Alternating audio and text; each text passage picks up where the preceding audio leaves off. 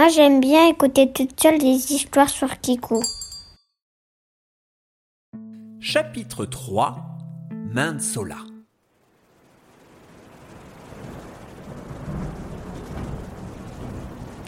Le chevalier orange commença à monter les marches de l'escalier qui menait à la cabane de Sécotine.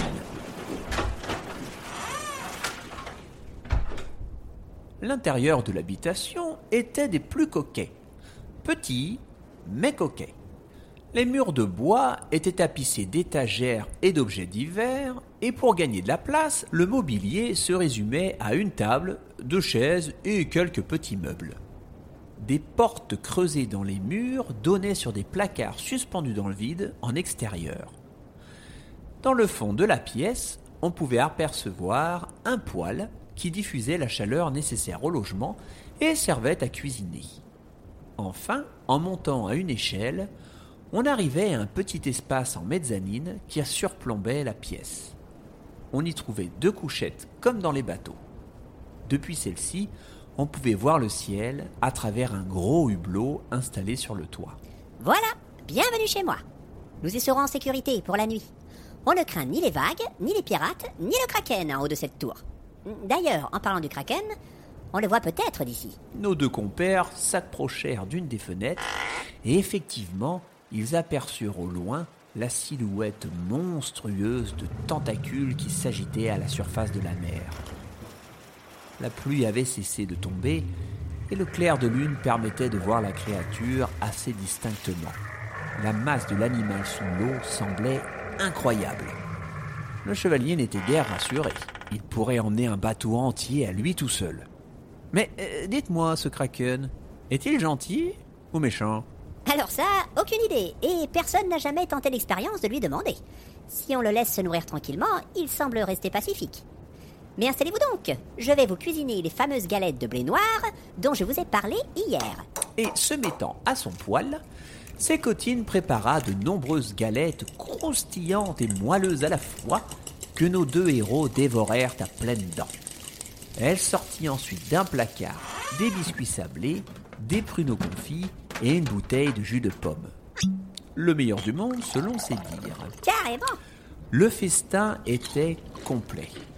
Pendant le repas, ils bavardèrent longtemps et l'aventurière raconta au chevalier ses nombreuses péripéties. Elle lui parla aussi de la région et de la belle cité de Mansola qu'elle promit de lui faire visiter. Ensuite, ils établirent un plan pour préparer leur fuite du lendemain afin de ramener le livre à Avelgornog. Il fallait quitter la tour sans se faire voir par les pirates qui les surveillaient sûrement depuis la terre ferme. La décision fut donc prise de prendre une barque et de partir discrètement à l'aube sans se faire remarquer.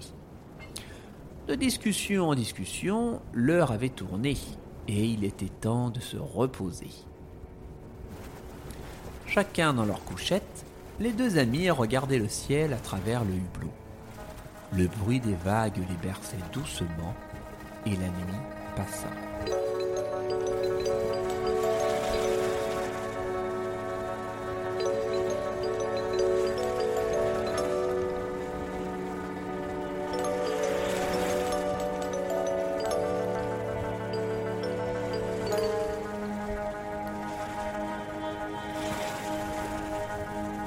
Huit heures plus tard, l'aube arrivait et il était temps pour la petite équipe de se mettre en route.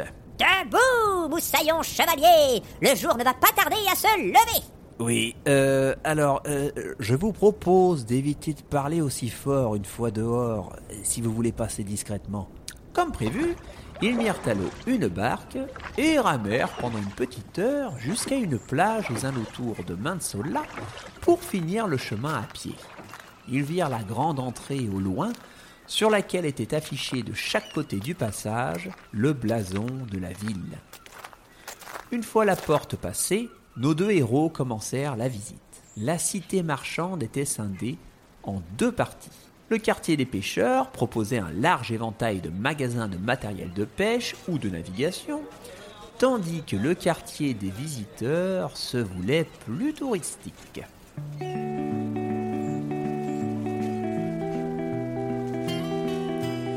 Les rues y étaient étroites et remplies d'échoppes et de boutiques. Parmi elles, on y trouvait des souvenirs à emporter, des peintres prêts à vous faire le portrait ou encore des vendeurs de nourriture. Le chevalier en profita pour manger une belle crêpe que les habitants des environs avaient pour habitude de tartiner avec du caramel ou beurre salé. De grands remparts bordaient la cité et seule l'issue principale permettait d'y accéder. Pouvait se promener le long des murailles de pierre qui surplombaient la mer. Certains commerces étaient même installés dans l'épaisseur des murs et Sécotine emmena le chevalier boire un grand jus de pomme dans une taverne dont la vue donnait directement sur la mer.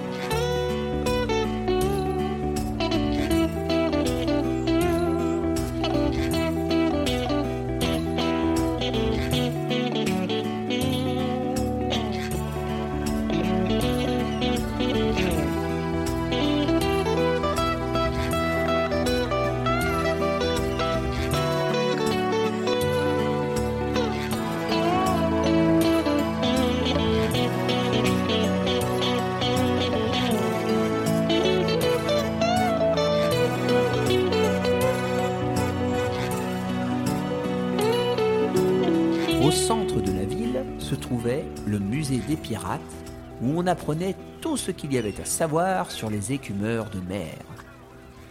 C'est à l'étage de ce bâtiment qu'habitait Avel Gornog. Nos deux héros frappèrent à sa porte, puis furent invités à entrer.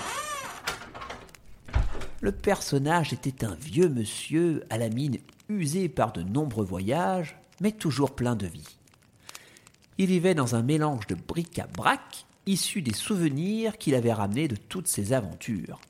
L'ensemble était aussi chaotique que son écriture, mais il y aurait eu mille histoires à raconter à propos de tous ces objets. Il accueillit chaleureusement le chevalier orange et ses cotines, et cette dernière lui tendit fièrement le livre. Regardez, j'ai retrouvé votre ouvrage avant les pirates. Le voilà entre de bonnes mains maintenant. Euh, oui, euh, oh là là, qu'est-ce qu'elle parle fort. Euh, C'est très courageux à tous les deux de l'avoir trouvé et ramené. Mais je crains qu'il ne soit pas en sécurité ici. Je pense qu'il serait préférable de vous en confier la responsabilité. Faites comme moi, établissez une cachette, mettez-y le livre et tracez un plan pour y retourner facilement. C'est un honneur que de servir ainsi à la sécurité de Mansola. Accompagné de mon ami le chevalier orange, je m'occuperai de mettre votre livre à l'abri. Ainsi en fut-il décidé, et il était temps de se mettre en route pour trouver un endroit où cacher le précieux document. On fit les au revoir avec Avelgornog, À bientôt, jeunes gens, à bientôt. et pendant le trajet qui menait à la sortie de la cité, nos deux compères cherchèrent une cachette efficace. Oh, sous un rocher, c'est souvent une bonne idée. Oui, mais tous les rochers se ressemblent. Je trouve qu'un arbre serait mieux. Euh, C'est bien un arbre, mais si c'est pour faire un dessin qui ressemble à un champignon, c'est pas merveilleux. Et pendant qu'ils discutaient, ils allèrent trouver une cachette sûre pour y déposer le livre. La chose fut faite assez rapidement, et ils se remirent en chemin en direction de la cité. Cependant, ils ne virent pas qui les attendait près de l'entrée de la ville. Des pirates étaient postés à une centaine de mètres avant les portes de la cité, et en quelques instants, ils encerclèrent nos deux héros. Ah ah, coucou. Oups Comme on se retrouve? On s'est dit que finalement, il valait mieux attendre et récupérer le livre chez le vieux Abel Gornog. Mais on vous a vu sortir de chez lui avec un gros document à la main. Il ne nous reste plus qu'à vous capturer et récupérer ce joli livre. Mais c'était sans compter sur le courage du chevalier orange. Vous ne nous attraperez jamais Il dégaina son épée, suivi de ses cotines, et tous deux s'apprêtaient déjà à croiser le fer. Allons, ne soyez pas idiots. Nous sommes bien trop nombreux pour vous. Mais effectivement, leur surnombre allait sûrement faire gagner les Forbans. Il fut plus sage de se rendre. Et bientôt, les deux aventuriers se retrouvèrent ligotés dans le camp des bandits en pleine forêt. Oh là là, tout n'allait pas pour le mieux.